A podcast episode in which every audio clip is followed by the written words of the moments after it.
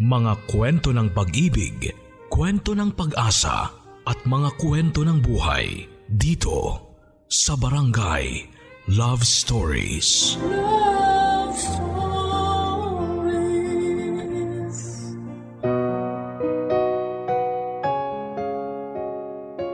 Responsibilidad ng isang ina ang mahalin ang kanilang anak ng buong puso.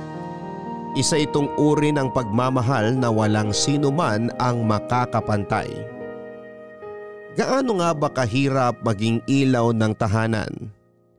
Lalo na kung ikaw ay isang single mom. Ating tunghayan ang kwento ng letter sender natin ngayong araw na si Miranda at kung paano niya hinarap ang iba't ibang hamon ng buhay para lamang maigapang ang kanyang apat na anak dito sa mga kwento ng pag-ibig, buhay at pag-asa. Sa nangungunang Barangay Love Stories. Dear Papa Dudut, Hindi madali ang maging ina, lalo na kapag ikaw na lamang ang natitirang magulang ng iyong apat na anak. Pero sa kabila nito ay wala pa ring tatalo sa determinasyon ng isang ina na itaguyod ng maayos ang buhay ng kanyang mga anak. Bago po ang lahat ay nais ko munang magpakilala sa inyo Papa Dudut. Ako po si Miranda, 55 years old at isang elementary Filipino teacher mula sa Caloocan. Gusto ko lang ibahagi sa inyo ang kwento ko bilang isang single mother at kung papaano ko nilampasan ang iba't ibang klase ng problemang kinaharap ng aming pamilya. Taong 1992 nang magpakasal ako sa asawa kong si Javier, isang sundalo. Sa parehong taon na yon ay agad na nagbunga ang pagmamahala naming dalawa. Matapos kong ipagbuntis ang panganay naming anak na si Angela. Sa kasamaang palad ay naging premature baby si Angela na kaagad na binawian ng buhay matapos kong ipanganak. Ito po ang pinakaunang dagok na kinaharap namin ni Javier sa unang taon pa lang namin bilang mag-asawa.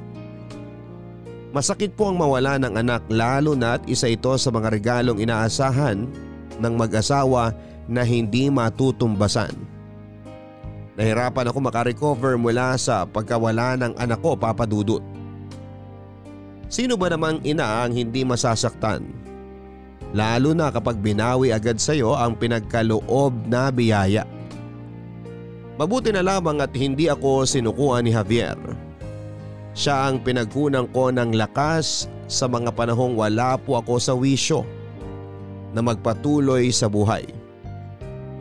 Lumipas ang isang taon ay muli naming sinubukang magkaanak. Taong 1994 nang muli akong magnalang tao at sa awa ng Diyos ay masaya naming sinalubong ni Javier ang isang malusog na batang lalaki na pinangalanan naming Jacob.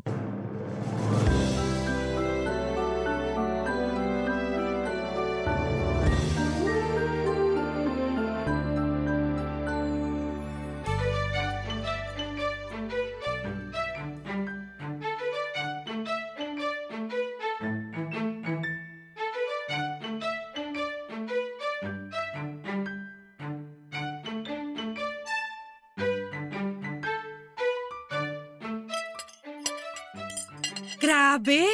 Napagod ako doon ha. Ang daming bisita. Oo nga eh. Hindi namin inaasahan na ganun kadami ang darating. Mabuti na lang talaga pinasobrahan namin yung handa. Talagang pinaghandaan nyo tong araw na to ha. Siyempre, unang birthday saka unang baby. Pinag-ipunan talaga ni Javier ang araw na to. Napansin ko nga. Tignan mo, binilan pa ng superhero costume si Jacob. Ang cute! Gusto rin kasi naming iparamdam sa anak namin na sobrang special niya kahit na wala pang muwang yung bata sa mga nangyayari. kahit wala pang kaalam-alam si Jacob sa nangyayari, makikita naman niya yan sa mga picture paglaki niya eh. Oo nga pala, ipa-develop mo lahat ng pictures ha. Tsaka sa akin mo na rin ibigay yung negative para makapagpa-develop din ako ng extra. Marami rin akong pictures dun eh. Ay, kay Javier mo sabihin yan. Siya ang mahilig kumuha ng mga litrato eh. Tatlong film yata ang nagamit niya. Pero baka kasi sa mga susunod na araw na natin makita yung mga picture. Kasi matagal magpa-develop. Ay, sana talaga lahat ng lalaki katulad ni Kuya Javier. Sobrang sweet.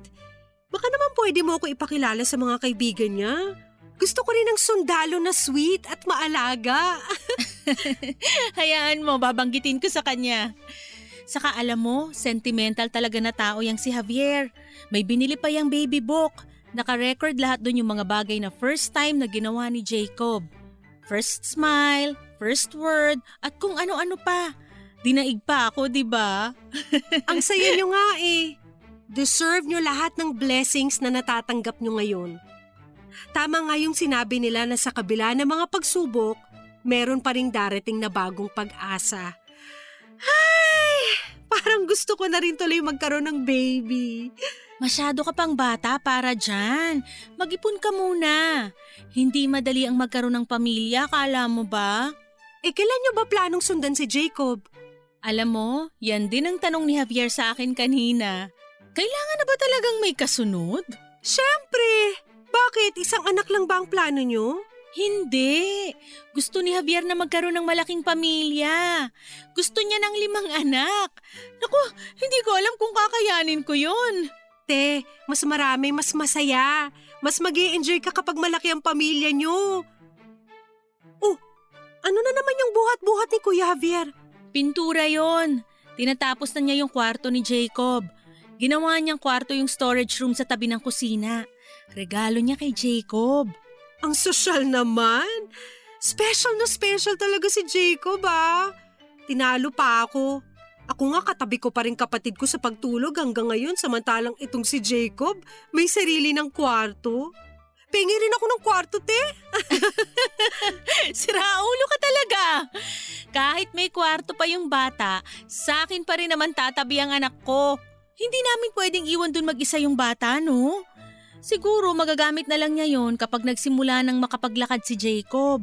Parang playroom na rin niya. Ito kasing si Javier masyadong excited eh. Kung makikita mo yung kwartong inaayos niya, punong-puno ng laruan at stuffed toys.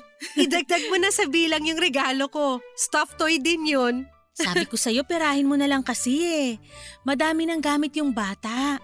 At least yung mga monetary gift, Pwede naming ilagay sa bangko para may magamit sa hinaharap si Jacob. Eh hayaan mo na. Next time na lang. Nakakaaliw kayo magbalot ng regalo. Ala sige, tapusin na natin to at may gagawin pa akong lesson plan mamaya. Lunis bukas eh. Lesson plan o baka labing-labing? Hoy! Sige, ganyan ka. Hindi ko bibigay sa iyo yung natitirang cake. Biro lang naman. Nasaan na pala yun? Baka ibinalot na ng ibang bisita ha? Huwag kang mag-alala, nakatago na yon. Maiwan na muna kita rito ha, check ko lang si Jacob. Baka gising na yun eh. Tulugan ba naman na sariling birthday? Sige na, ako nang bahala rito.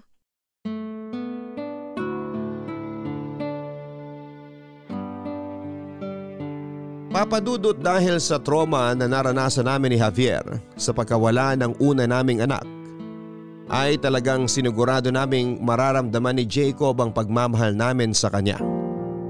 Nais naming ipakita na thankful kami sa pagating niya sa buhay namin kaya naman kahit gaano pa kalaki ang ginastos namin sa binyag at first birthday niya ay hindi namin po ito tinipid.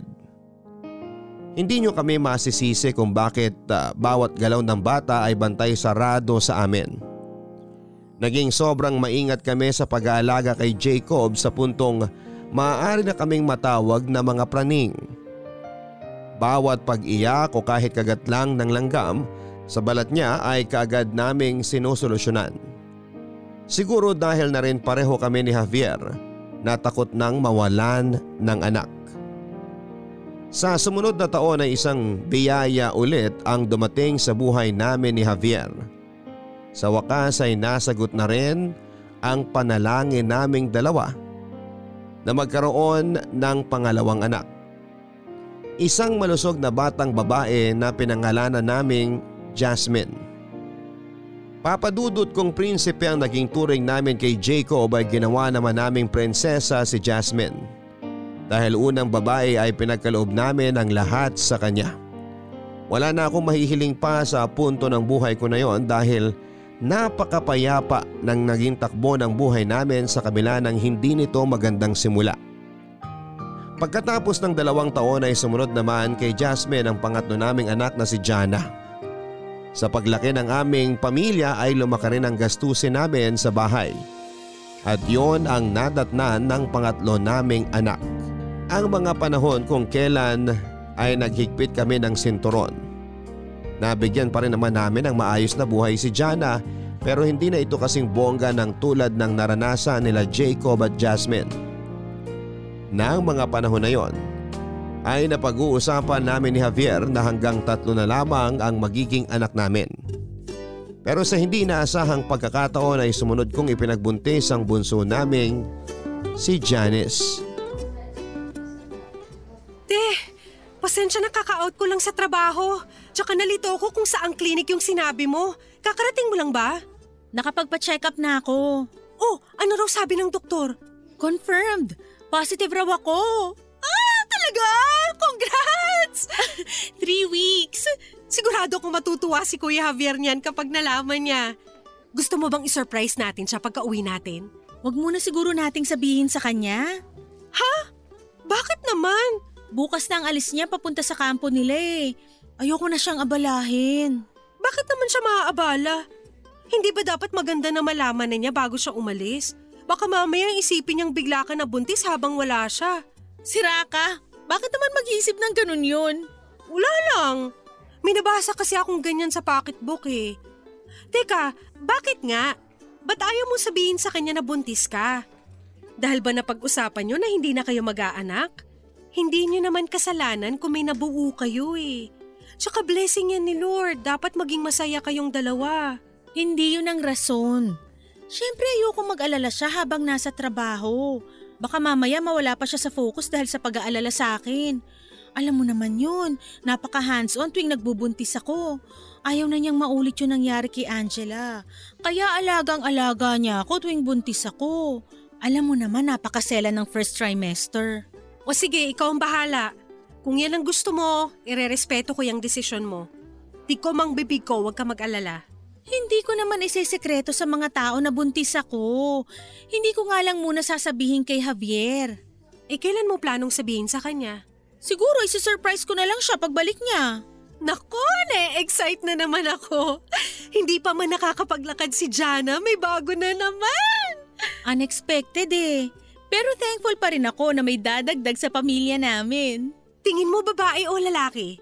Sana lalaki naman ngayon para may kasama si Jacob. Oo nga, lalaki din ang wish ko kasi ang poging bata ni Jacob eh. Mana sa tatay. Mabuti ng lalaki para naman may mga sumunod na henerasyon ng mga pogi. Pero wala namang problema kung babae uli para magkaroon ako ng tatlong Maria. Mas maganda kung lalaki naman para pantay ang pamilya nyo. Tatlo kayong babae tapos may tatlo ring lalaki. Bahala na si Lord Jan. Walang problema sa amin kahit anong kasarian. Ano naman ipapangalan nyo kung sakali? Jared kapag lalaki. Matagal na namin yung naisip ni Javier nung pinagbubuntis ko pa lang si Jasmine. Kaso wala nang lalaking sumunod kaya kung lalaki naman ang ibigay sa amin ngayon, magagamit na namin yung Jared. Paano kung babae ulit? Hindi ko pa naisip yan eh. Pero parang magandang pakinggan yung pangalang Janice. Talagang puro J ang pangalan ng mga anak nyo ha? Oo, sinunod sa tatay nila. Ano, tara na? Gutom na ako. Gusto mo magmerienda? May burger stand dyan sa may kanto. Kain muna tayo bago umuwi. Ayan, gutom ang buntis. Sige tara, libre kita.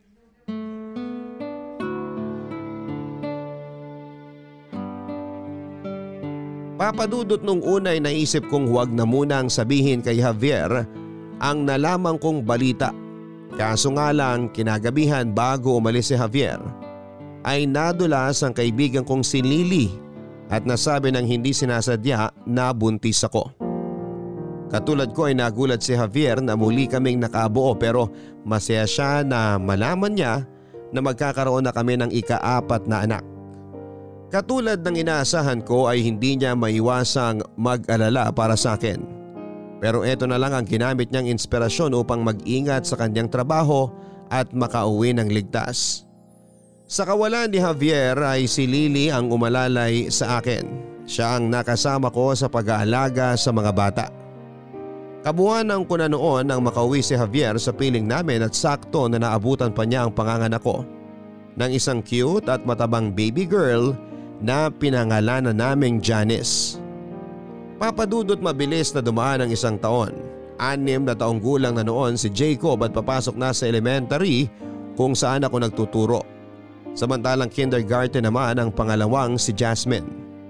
Two years old na noon si Jana samantalang mag-iisang taon na rin ang bunso namin na si Janice.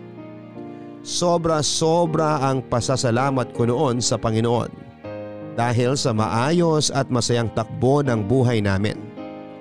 Subalit ang magandang buhay na tinatamasa ko noon ay biglang matutuldukan ng isang balita ang natanggap ko mula sa kampo nila Javier. Tandang-tanda ko pa ang araw na nabalitaan ko kung ano ang nangyari kay Javier. Hanggang ngayon ay damang-dama ko pa rin ang sakit na naramdaman ko nang marinig ko ang tawag ng kaibigan ni Javier.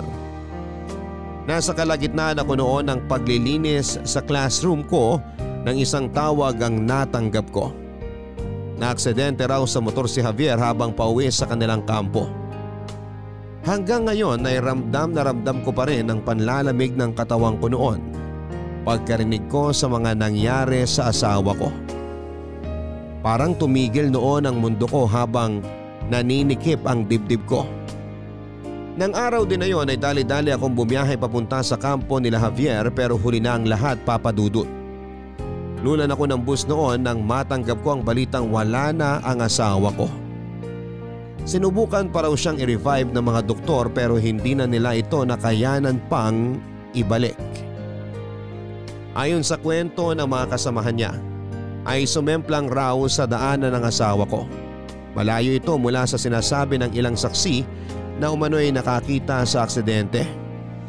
Bago pa man daw madisgrasya si Javier ay duguan na raw ang mukha nito. Ganun pa man ay dineklara lamang na aksidente ng mga otoridad at hindi na pinaimbestigahan pa. Ako mismo ang nag-uwi sa labi ng asawa ko papadudot. Pauwi sa mga anak ko na noong mga panahong yon ay wala pang malay sa mga nangyayari.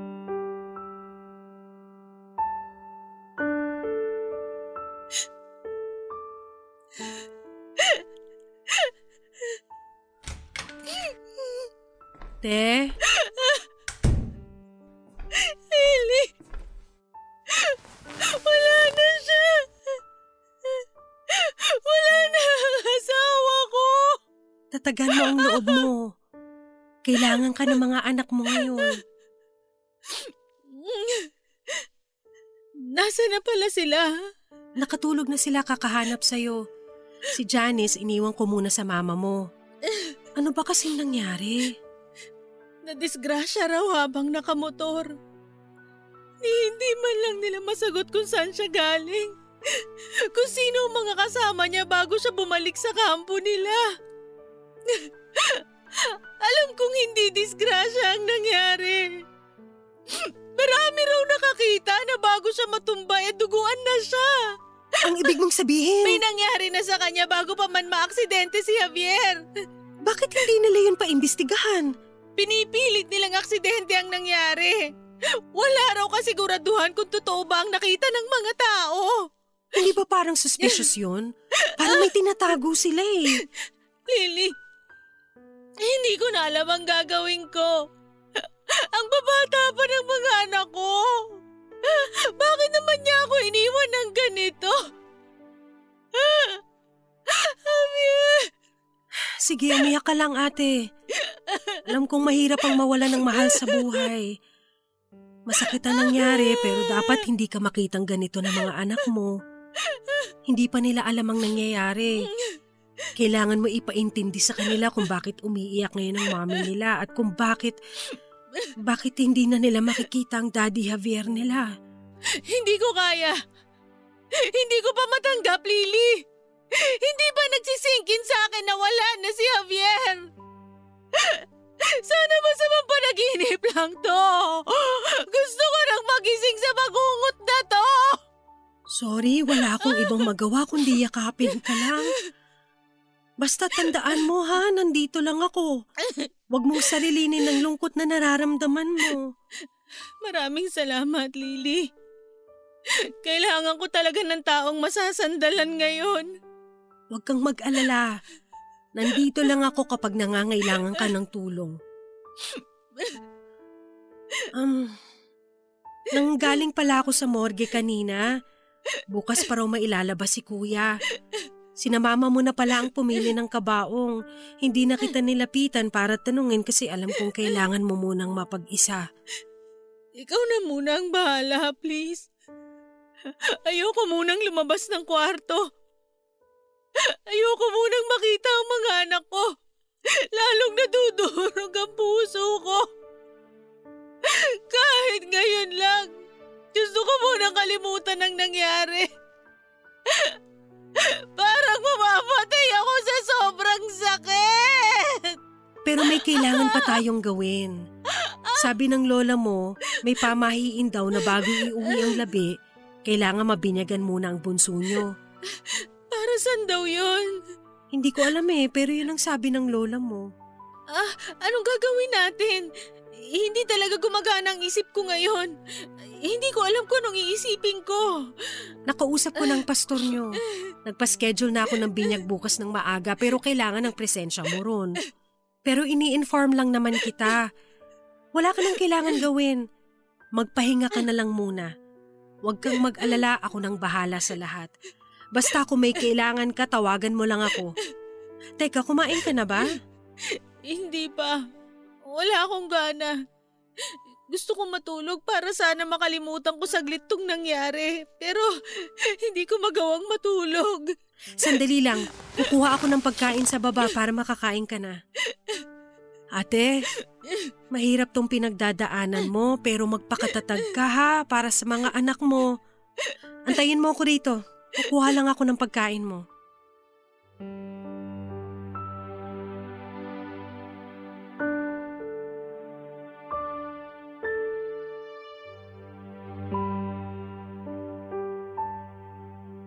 Papadudod sa totoo lang ay hindi ko na maalala ang mga pangyayari sa parting yon ng buhay ko.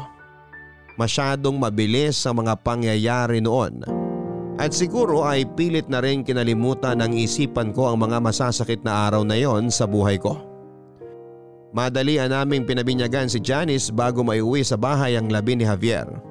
Kung sino-sino na nga noon ang kinuha namin para tumayong ninong at ninang ni Janice na karamihan ay kapitbahay lang namin na nakatambay lang noon sa labas ng bahay ng araw na yon. Habang nakaburo lang asawa ko, ay nagpabukas ako ng investigasyon sa nangyari. Hindi ko talaga matanggap noon na disgrasya lamang ang kinamatay ng asawa ko lalo na't napag-alamang kong may mga pasa ang asawa ko sa iba't ibang parte ng katawan nito. Nagpalagay rin kami ng sisiw sa ibabaw ng kabaong ni Javier na ayon sa pamahiin ay ginagawa ito upang makonsensya ang mga taong may kasalanan sa pagkawala ng namatay. Araw-araw ay dalawang sundalo ang nagbabantay sa burol. Malaki ang naging pasasalamat ko sa mga sundalong sumama sa akin sa pagbabantay dahil bawat isa sa kanila ay maraming kwentong na ibahagi sa akin tungkol sa namayapa kong asawa na noon ko lamang nalaman. Kahit papaano ay nakaramdam ako ng kaginhawahan lalo na tuwing nalalaman ko kung gaano kasipag, kabait at maraming natulungan ang asawa ko sa kampo.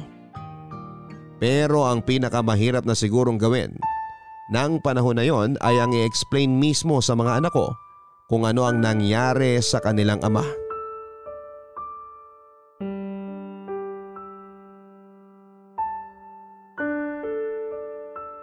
Te, eto pansit oh, baka gutom ka na. Mamaya na lang ako kakain. Salamat. Hindi ka na naman matutulog. Kailangan mo rin magpahinga. Alagaan mo ang sarili mo kasi ikaw na lang ang maaasahan ng mga bata. Hayaan mo na lang muna kung sulitin ang mga natitirang araw na kasama ko ang asawa ko. Bilang na ang mga araw na makikita ko siya. ayoko magsayang ng oras. Pati si Jacob ayaw ding matulog kanina. Gusto rin daw niyang bantayan ng daddy niya. Na-explain ko na sa kanya kanina ang nangyari. Nasabi ko na sa kanya na nasa heaven na si Javier. Kaya naman pala ayaw niyang umalis sa tabi ng daddy niya kanina. Paano mo sinabi? Nagtanong siya kung bakit daw lagi na lang tulog ang papa niya. Tapos nagtataka kung bakit ang daming tao sa bahay, bakit ang daming ilaw, ang daming bulaklak. Anong sinabi mo sa kanya? Ayun, sinabi ko na pagod na ang papa niya. Kailangan na niyang matulog ng mahabang mahaba. Kasi pupunta na siya sa heaven. Minsan madaya talaga ang mundo, no? Ang aga nilang napagkaitan ng ama. Hindi ko pa rin talaga matanggap kung bakit. Anong nagawang kasalanan ng asawa ko? Bakit nila yun nagawa sa kanya? Bakit kailangan siyang bawian ng buhay? Ang bait ng asawa ko, Lily. Bakit naman siya ginanon? Ano palang update sa investigasyon?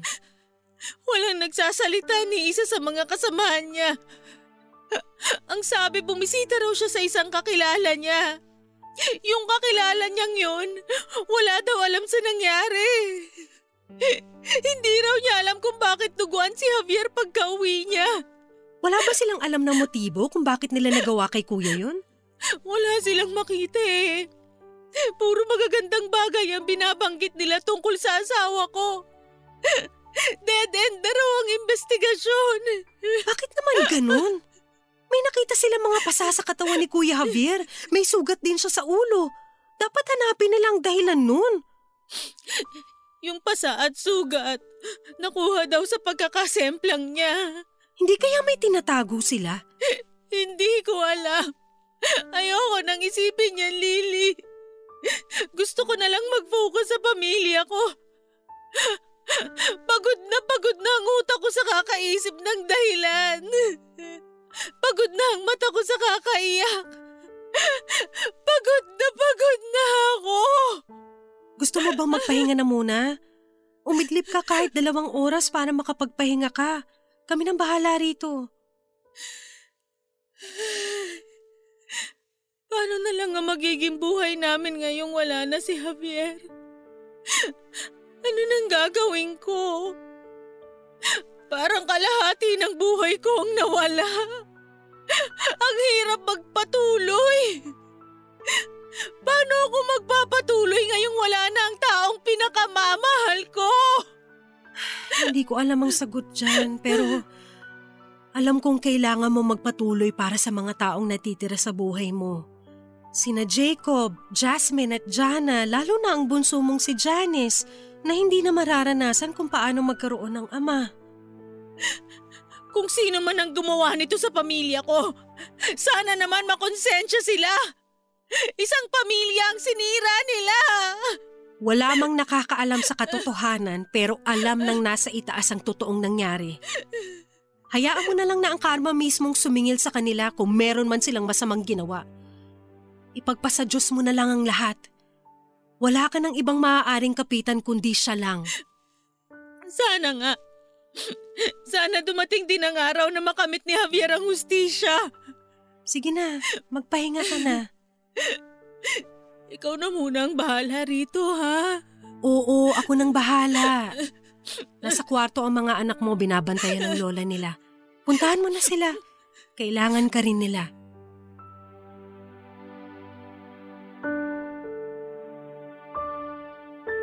Papadudot dumaan ang mga taon ay tuluyan nang naibaon sa limot ang kaso ng asawa ko.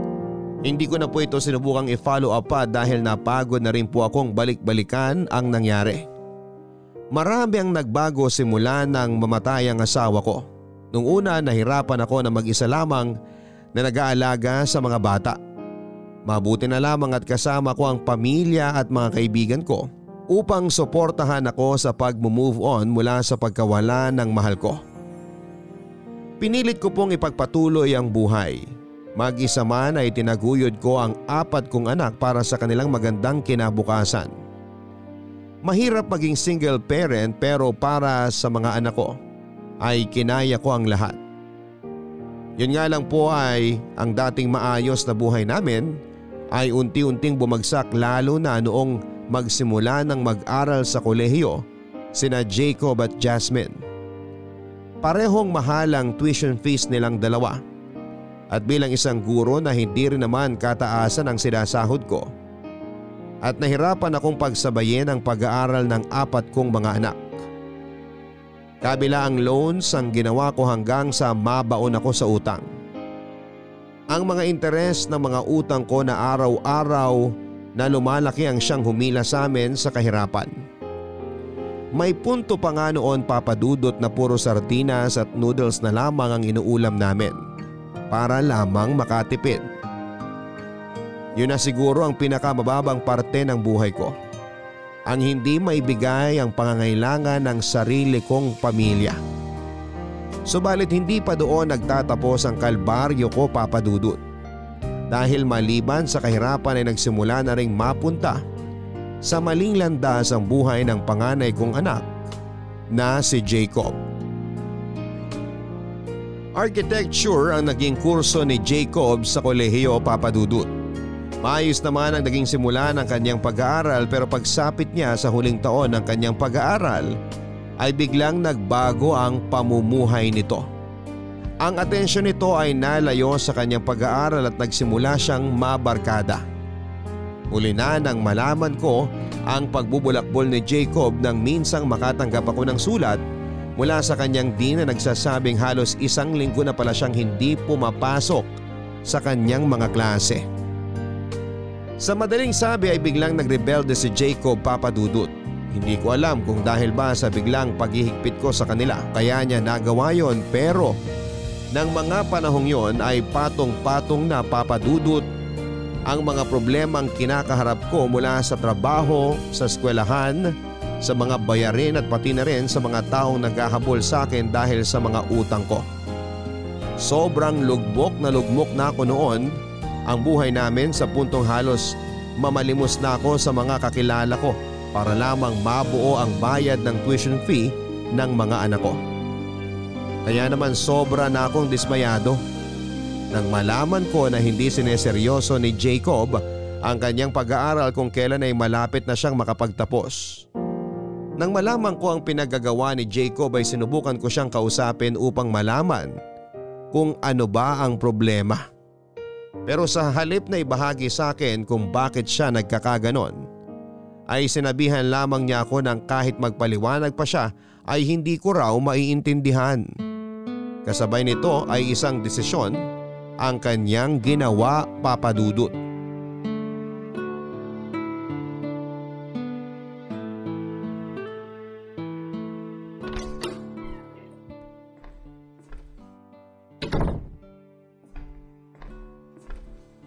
Gabi na.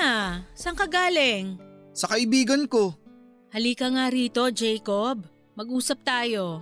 Ma, pwede bang bukas na lang? Inaantok na ako eh. Hindi. Dito ka. Mag-uusap tayo ngayon. Ano ba yan? Ano bang pag-uusapan natin? May problema ka ba sa eskwela nyo? Wala naman. Anong balita sa prof mo? Hindi mo ba siya napakiusapan na bigyan ka ng special requirement para sa bagsak na grado mo? Bakit ko naman gagawin yun, ma? Nakakahiya. Ano ako, feeling special? Hindi lang naman ako ang may bagsak eh. Marami kami. Kapag nalaman nilang humingi ako ng special treatment, ano na lang sasabihin ng mga kaklase ko? Na madaya ako. Mas mahihiya ka pa sa sasabihin ng mga kaklase mo kaysa sa akin? Bakit mo kinahihiya na gumagawa ka ng paraan para pumasa? Ano, tatanggapin mo na lang na bagsak ka? Hindi ako nagpupulot ng pera para sa tuition fee yung magkakapatid ha? Nakikita mo to? Itong mga pastilya sa tiyema na ginagawa ko? Gabi-gabi akong nagpupuyat para may maibenta ako sa classroom kahit na bawal.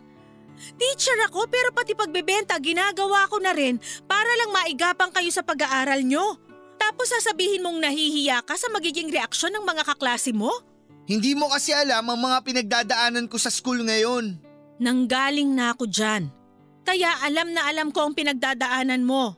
Kung ganun, alam mo kung gaano nakakapagod ang umikot sa campus para lang magpapirma ng request letter para payagan nila ako mag-take ng exam kasi nga hindi pa bayad ang tuition fee ko. Alam mo, hanggang ngayon, pinagtataguan ko pa rin yung dati kong prop. Kasi may utang pa ako sa kanya sa hindi bayad na field trip na sinamahan ko last year. Tuwing lunes at miyerkules, habang naka-gala uniform ang buong department namin, ako lang ang naka-school uniform.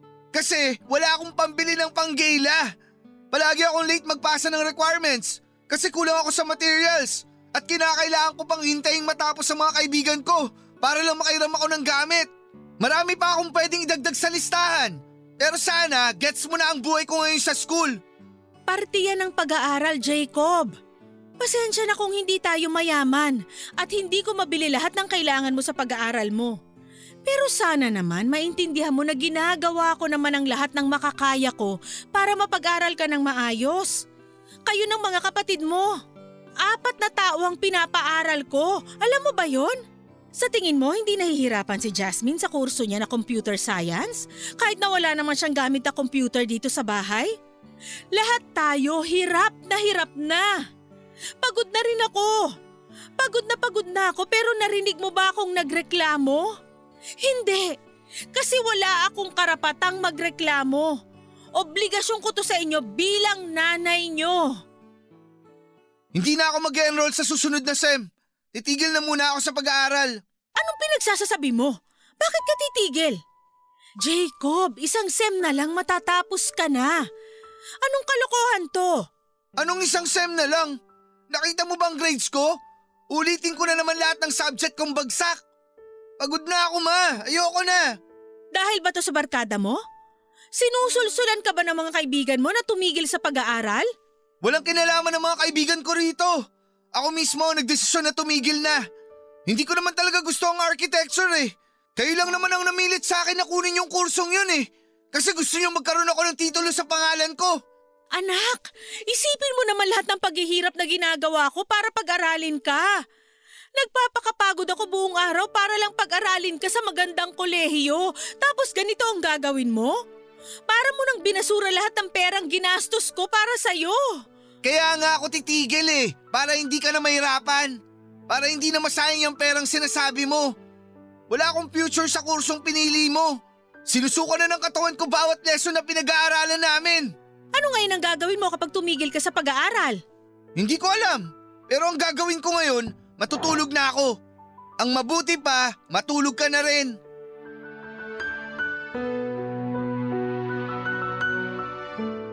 Papadudot kahit na anong sabihin at gawin ko ay buo na talaga ang desisyon ni Jacob noon na tumigil na sa pag-aaral.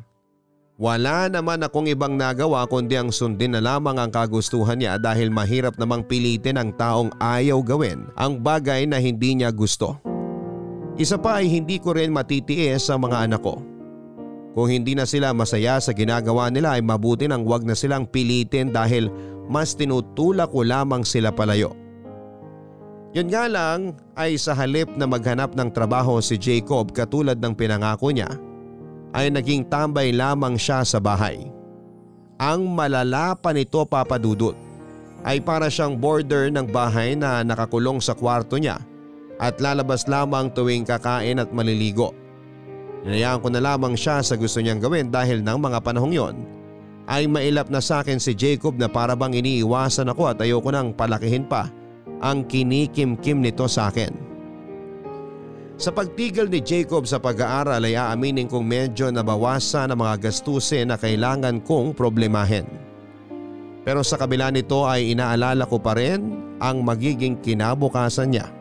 Lalo na't wala pa ang kasiguraduhan kung kailan niya planong magpatuloy sa pag-aaral. Hindi lang yon ang hamong hinarap ko ng panahon na yon papadudot. Dahil sa lumalaking problema ko sa utang ay para akong kriminal noon kung magtago para lamang umiwas sa mga taong naniningil sa akin. Dumating pa nga sa puntong sa eskwelahan na mismo ako pinupuntahan para singilin na muntik nang ikapahamak ng trabaho ko. Sa puntong yon ng buhay ko papadudot ay muntik na akong bumigay. Mabuti na lamang at nandyan ang kaibigan kong si Lily na palaging maaasahan sa mga oras kung saan ay lugmok na lugmok na ako papadudot. Kumusta na ang maganda kong kaibigan? Uy, te, napadalaw ka. Kagagaling ko lang sa school. Ayoko munang umuwi sa bahay kaya napadaan muna ako rito. Ba? Mukhang nagbo-boom na talaga tong negosyo mo ah. Oo nga eh. Sobrang lakas ng milkshake ngayon. Mabuti na lang isa ako sa mga naunang nagnegosyo nito dito sa atin. Kaya nga hindi na kita masyadong nabibisita kasi nga, alam mo na, busy na ang lola mo. At least busy sa pinagkakaperahan. Eh ikaw te, kumusta ka na? Kumusta na mga bata? Eto, ganun pa rin. Nakikipagtagu-taguan sa mga naniningil ng utang. Si Jacob wala na yatang planong mag-aral eh. Si Jasmine naghahanap ng kumpanyang pag-OJT-han. Si Jana gustong mag-shift ng course. Mabuti pa yung bunso, kayang-kaya na ang sarili. Siya pa mismo ang naglalakad ng scholarship niya para makabawas sa gastusin. Ano bang nangyayari dyan sa panganay mo? Ang bait-bait niya nung bata siya pero ngayon siya na ang nagdadala ng konsumisyon sa'yo. Hindi ko na rin alam. Ito na siguro ang resulta kapag walang kinalakihang padre de pamilya. Huwag mong isisi sa kawalan ng tatay ang pag-uugali ni Jacob. Maaaring nakuha niya yan sa mga kaibigan niya sa school. Maraming barkada ngayon ng bad influence, lalo na't nasa rebellious stage ang edad nila. Siguro, habaan mo na lang ang pasensya mo sa anak mo. Lahat naman tayo dumaan dyan eh. Siguro nga. Ay, Oh, ano namang ibig sabihin ng buntong hininga na yan? Ang lalim ah. naisip ko lang, paano kaya kung hindi nawala si Javier? Maganda pa kaya ang buhay namin ngayon? Hindi kaya magkakaganito si Jacob kung nakasama niya ang tatay niya sa pagbibinita niya? Ate, huwag mo nang pahirapan ng sarili mo sa mga katanungang hindi naman masasagot. Mag-focus ka na lang sa present. Mga pagsubok lang yan na binibigay sa atin para mas tumatag tayo sa buhay. Ilan taon na tong pagsubok na to eh. Kailan ba to matatapos? Alam mo Lily, malapit na akong bumigay. Minsan naiisip ko na takasan na lang ang mundong to kaso mas nangingibabaw pa rin yung pagmamahal ko sa mga anak ko eh. Hindi ko sila kayang iwan. Hindi kaya ng puso kong isipin na maaga na nga silang iniwan ng ama nila. Tapos iiwan pa sila ng nag-iisa nilang magulang. Baka may maitulong ako. Baka gusto ni Jacob na umextra muna dito sa shop. Kailangan din namin ng dagdag na kasama rito lalo na't dumadami na ang bilang ng mga customers namin. Ay sus, eh hindi nga lumalabas ng kwarto yung batang yun. Kung lalabas man, dun siya sa mga barkada niya didiretso. Naging palamunin na lang siya sa bahay eh. Eh pero kung may extra ka dyan, pwede ba akong makahiram ng pera? Problema ko kasi kung sana naman ako kukuha ng pambili ng bigas eh. Hindi bale, babayaran ko rin agad. Next week darating na yung loan ko. Magkano ba kailangan mo? Kahit dalawang libo lang sana. Sige, sandali lang. Kukunin ko lang yung wallet ko sa loob. Gusto mo ba ng merienda? Igagawa kita ng milkshake. Sige nga, hindi ko pa natitikman yung milkshake mo eh. Masarap ba? Aba, masarap talaga. Best seller kaya namin ng mangga. Stay put ka lang dyan ha. Kailangan mo din kasing mag-relax para hindi ka stress na stressed. Papadudot aaminin ko sa inyo na muntik na akong mawala ng pag-asa. Gusto ko na noong talikuran ang mga responsibilidad ko. Dumating noon sa puntong wala na akong taong matatakbuhan dahil halos lahat ng kakilala ko ay tinataguan ko na dahil sa utang. Mabuti na lamang at nanatili pa rin sa tabi ko si Lily upang alalayan ako. Siya ang nagpaalala sa akin kung bakit kinakailangan kong magpatuloy. Kailangan ako ng mga anak ko at kailangan ko ring tuparin ang pangarap namin ni Javier para sa apat naming mga anak. Kahit na pagod ang katawan at pagod ang isipan ay nagpatuloy ako sa buhay papadudot. Pero minsan ay hindi talaga tayo nauubusan ng hamon sa buhay. Gabundok na noon ang problema ko nang dumagdag pa ang isa na namang suliranin. Buntis ang pangalawa kong anak na si Jasmine. Papadudot hindi ko alam kung anong klaseng reaksyon ang ibibigay ko nang malaman ko ang kalagayan ni Jasmine. Sari-saring katanungan ang tumatakbo sa isip ko noon katulad ng kung paano namin mabubuhay ang dinadala nito Gayong kami na nga mismo ay hirap na rin sa pamumuhay. Pangalawa ay ayaw siyang panindigan ng kanyang boyfriend. Wala naman akong ibang nagawa noon kundi ang tanggapin na lamang ang nangyari sa anak ko. Kahit na noong panahong yon ay sobrang dismayado ako sa nangyari. Gusto ko man siyang pangaralan sa nagawa niya ay wala namang pong magbabago sa sitwasyon namin. Kung meron man ay baka mas lumala pa ang problema namin. Malayo na nga ang loob sa akin ni Jacob. Ayaw ko rin namang pati si Jasmine ay lumayo rin sa akin kaya sinarili ko na lamang po ang nararamdaman ko noon. Kahit nabuntis ay nagpatuloy pa rin si Jasmine sa kanyang pag-aaral. Pero kahit gaano siya kapursigido magpatuloy ay kinakailangan pa rin niyang tumigil ng mga anak ito para maalagaan ng maayos ang bata. Habang inaalagaan ang anak ay napag-isipan ni Jasmine na maging online seller. Nagbebenta siya ng mga knock-off na bag at damit para may pambili ng gatas at diaper para sa kanyang anak.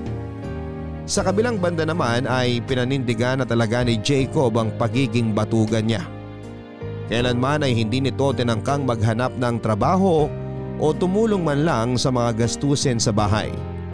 Sa pagkakataong yun ay tuluyan ko nang inalis ang pag-asang makakatulong siya sa akin balang araw. Papadudod sa awa ng Diyos ay dumating din ang araw na matagal ko nang pinapanalangin. Sa kabila ng mga pahirap at sakit sa ulong paghahanap ng perang pambayad sa tuition at allowance ng mga anak ko ay nairaos ko sila sa kolehiyo. Ipinagpatuloy ni Jasmine ang kanyang pag-aaral ng tumungtong ng isang taon ang kanyang anak. Ganon din na sumunod na nagtapos sina Jana at Janice sa kani-kanilang kurso. Agad na nakapasok sa trabaho sa isang private hospital abroad si Jana bilang isang nurse. Dahil na rin sa tulong ng mga kakilala samantalang kinuha naman bilang instructor si Janice sa paaralan kung saan siya nagtapos. Nagpatuloy si Jasmine sa kanyang online business kung saan ay siya na mismo ang direct supplier ng mga imported na damit, bags at accessories para sa maliliit na sellers online. Sa kabilang banda ay nanatiling tambay lang sa bahay si Jacob. Hanggang sa makahanap ito ng sariling pamilya at magkaroon ng isang anak.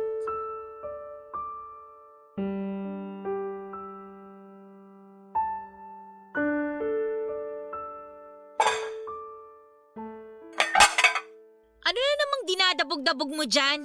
Ano ba yan? Itlog na naman ang ulam? Pupurgayin niyo ba kami ng itlog? Araw-araw na lang na ganyan ang ulam ah. Yan lang ang nakaya ng budget eh. Nagbayad kasi ako ng tubig at kuryente. Sus! Si JM, kumain na ba siya? Oo, tapos nang kumain yung anak mo. Ikaw na lang ang hindi pa. Tinira nila yan para sa'yo kaya kainin mo para di masayang. Wala na nga tayong pera, magsasayang pa tayo ng pagkain. Eh kung totoo sana ang pagkain ng niluluto nyo, eh di walang masasayang. Huwag ka nang maghanap ng wala. Kung ayaw mong kainin yan, ako na ang kakain kasi kung hindi mo na itatanong, hindi pa ako kumain, Jacob. Kasalanan ko pa ngayon na di pa kayo kumain. Eh di kumain kayo. Sandali nga lang kuya. Ano na naman bang kinakainit ng ulo mo dyan ha? Lasing ka na naman ba? Hoy, manahimik ka nga. Wala kang pakialam. Meron akong pakialam kasi hindi maganda yung tabas ng dila mo kay mama.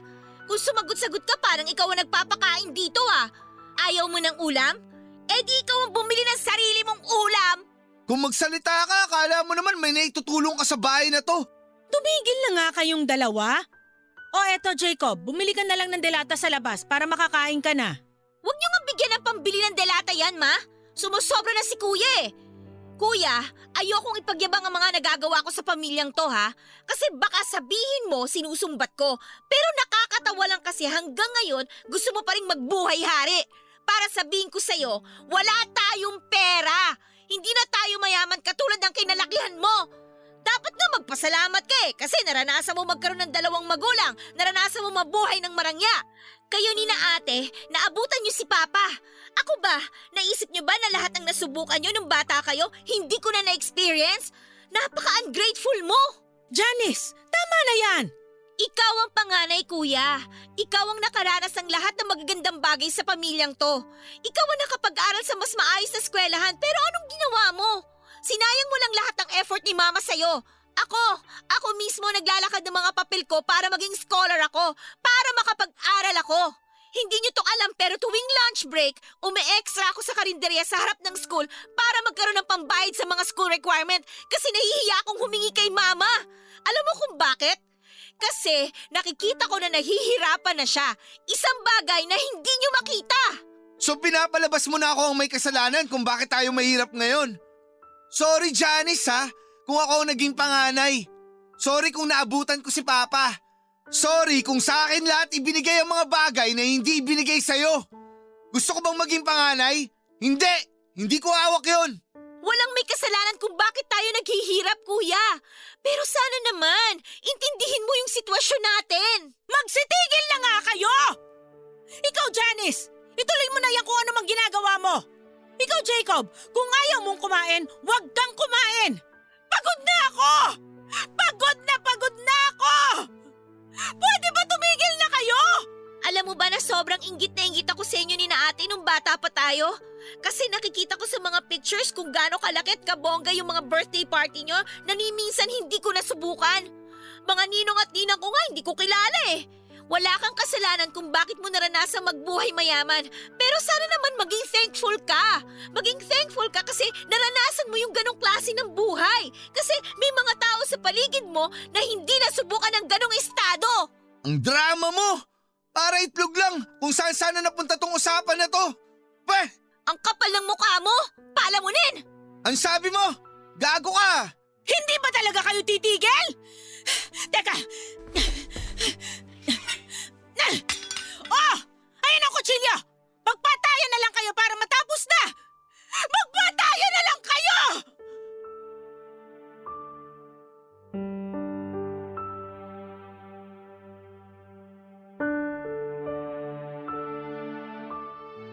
Papadudot inakala ko noon na matapos ang pagpapaaral ko sa mga anak ko ay sa wakas ay makapagpapahinga na rin ako. Malapit na rin po kasi ako mag-retire bilang teacher at naisip ko na sa edad kong ito ay oras na rin sigurong pagbigyan ko naman ang sarili ko. Siguro naman ay kaya na ng mga anak ko ang sarili nila. Total ay nasa tamang edad na sila para bumuo ng sarili nilang pamilya. Yun nga lang kung ano ang buhay namin noon ay ganun pa rin ang buhay namin kahit na may trabaho na ang ilan sa mga anak ko. Ilang taon ang lumipas ay mas lumaki pa ang pamilya namin. Nakahanap na ng asawa si Jana sa Amerika at naisipang doon na sila tumira. Sa mga taong lumipas ay unti-unti nang nalayo sa amin si Jana na kahit tawag lang o padala ng pera ay hindi man lang nito magawa. Katulad ko ay nanatiling single mom si Jasmine. Ang perang nakukuha sa kanyang business ay napupunta sa kanyang anak.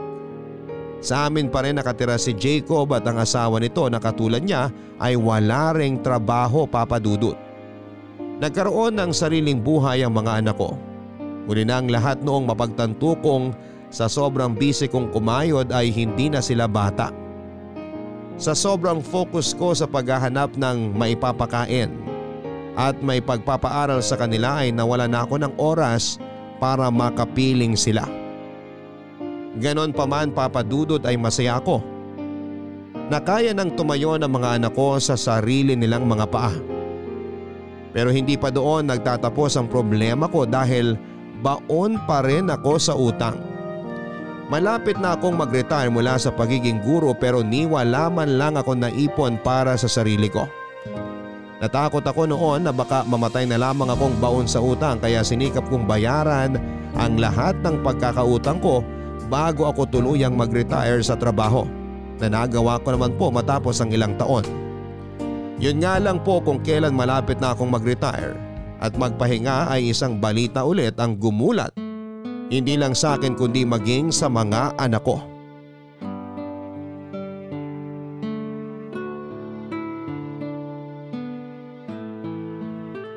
Oma, bakit mo kami hinahanap? May problema ba? Nasaan na sila? Tinawag mo na ba ang mga ate at kuya mo? Tinawag ko na po si kuya. Si ate Jasmine nasa biyahe pa. Kinuha yung orders niya. Ano na namang meron? Ang aga-aga pa eh. Maupo ka. May sasabihin ako sa inyo. Sa sermonan mo na naman ba kami ng ganito kaaga? May tumor ako sa matres. Ha? Tumor? May, may cancer ka? Oo, tumor na kasing laki ng kamao. Pero wala akong cancer. Sabi ng doktor, benign daw. Non-cancerous, kaya kayang daanin sa operasyon. Eh, pero... Pero paano niyo po nalaman, ma? Nagpa-check up na po ba kayo? Ah, Nagpa-check up ako nung makalawa. Kahapon ko lang nalaman yung resulta. Ma, paano na po yan? Eh, huwag kang mag-alala. Matatanggal naman to ng operasyon. Yun nga lang, gagastos na naman tayo. May iniinda ka bang sakit? Bakit ka nagpa-check up? Matagal nang sumasakit tong likod ko. Nung una, akala ko dahil lang to sa kakabuhat ng mga module ng mga bata at maghapong nakaharap sa laptop. Kaso nitong mga nakaraang araw, naramdaman ko na hindi na normal tong sakit ng likuran ko. Kaya nagpasama ako kay Tita Lili niyo sa ospital. Ay, yun nga ang findings. May tumor ako. Alam na po ba ni ate Jana to? Sasabihin ko pa lang sa kanya. Sa kanya sana ako magpapatulong sa gastusin. Ate Miranda, Oh, Lily, sorry bukas yung pinto kaya pumasok na ako. Kababasa ko lang sa text mo. Totoo ba? Diyos ko, kaawaan ka. Sabi sa'yo eh, dapat matagal ka na nagpatingin sa doktor eh. Ang kulit mo kasi. eh, sino ba naman kasing mag-aakala na tumor na pala tong nararamdaman ko? Sa dami ba naman ang pinoproblema ko? Eh syempre wala sa priority tong likod ko. Gaano mo na katagal iniinda yung sakit sa likuran mo? Bakit ngayon mo lang sinabi sa amin? Matagal nang inirereklamo ng mama niyo yung sumasakit na likod niya. Alam niyo bang sa akin nagsasabi ng lahat ng problema tong mama niyo? Ayaw niya kayo mag-alala kaya sinasarili na lang niya yung mga problema niya. Ganyan niya kayo kamahal. Kaya naman sana, umayos na kayo mga bata kayo. Tulungan niyo naman ang mama niyo. Matatanda na kayo pero mas matanda ang mama niyo. Hindi na siya kasing lakas ng dati. Hindi na siya kasing healthy ng inaasahan niyo. Nakita ko lahat ng ginagawa niyang sakripisyo para sa inyo simula nung nawala ang papa niyo. Sana naman ma-appreciate niyo yung mga sakripisyo na yon. Hindi ko kayo inoobliga na ibalik sa nanay niyo ang sakripisyong ginawa niya pero bilang anak, dapat alam niyo na kung anong gagawin niyo. Sorry, hindi namin alam.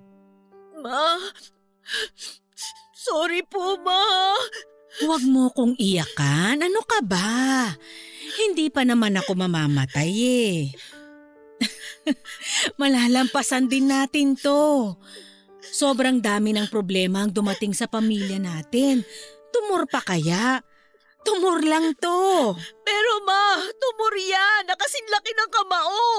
Tumor lang to. Mas malaki pa rin ang kagustuhan kong mabuhay para sa inyo.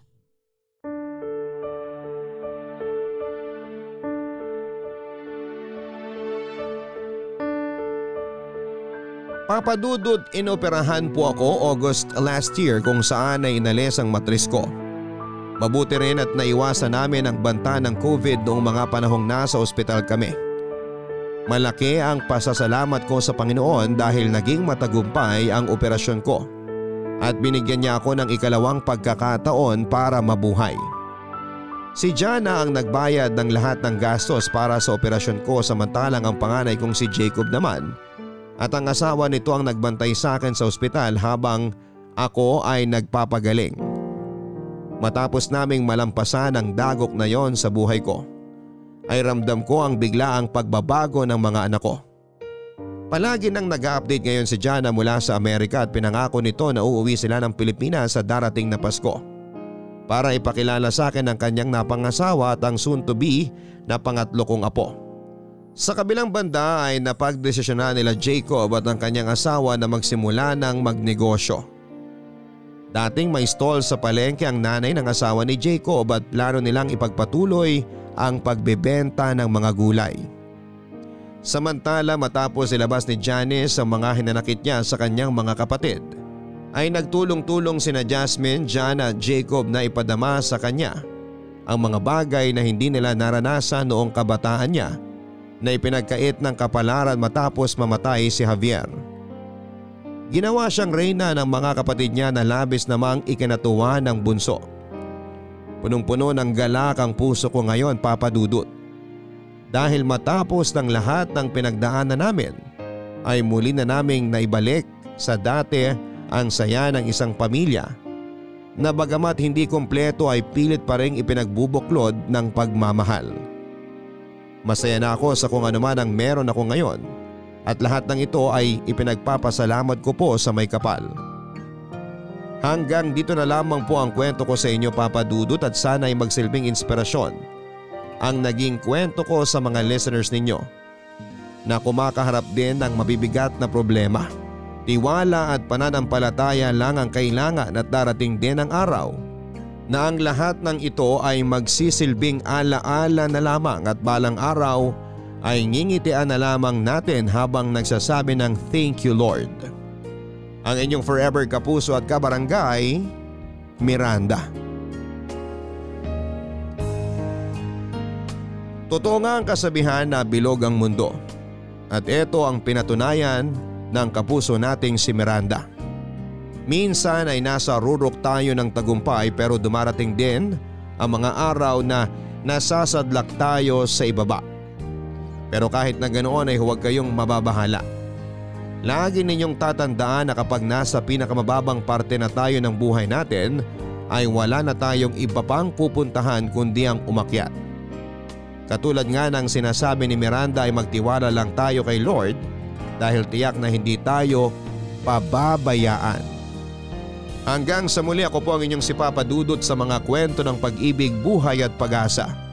Dito sa Barangay Love Stories Number 1 Mga kwento ng pag-ibig, kwento ng pag-asa at mga kwento ng buhay dito sa Barangay Love Stories. Love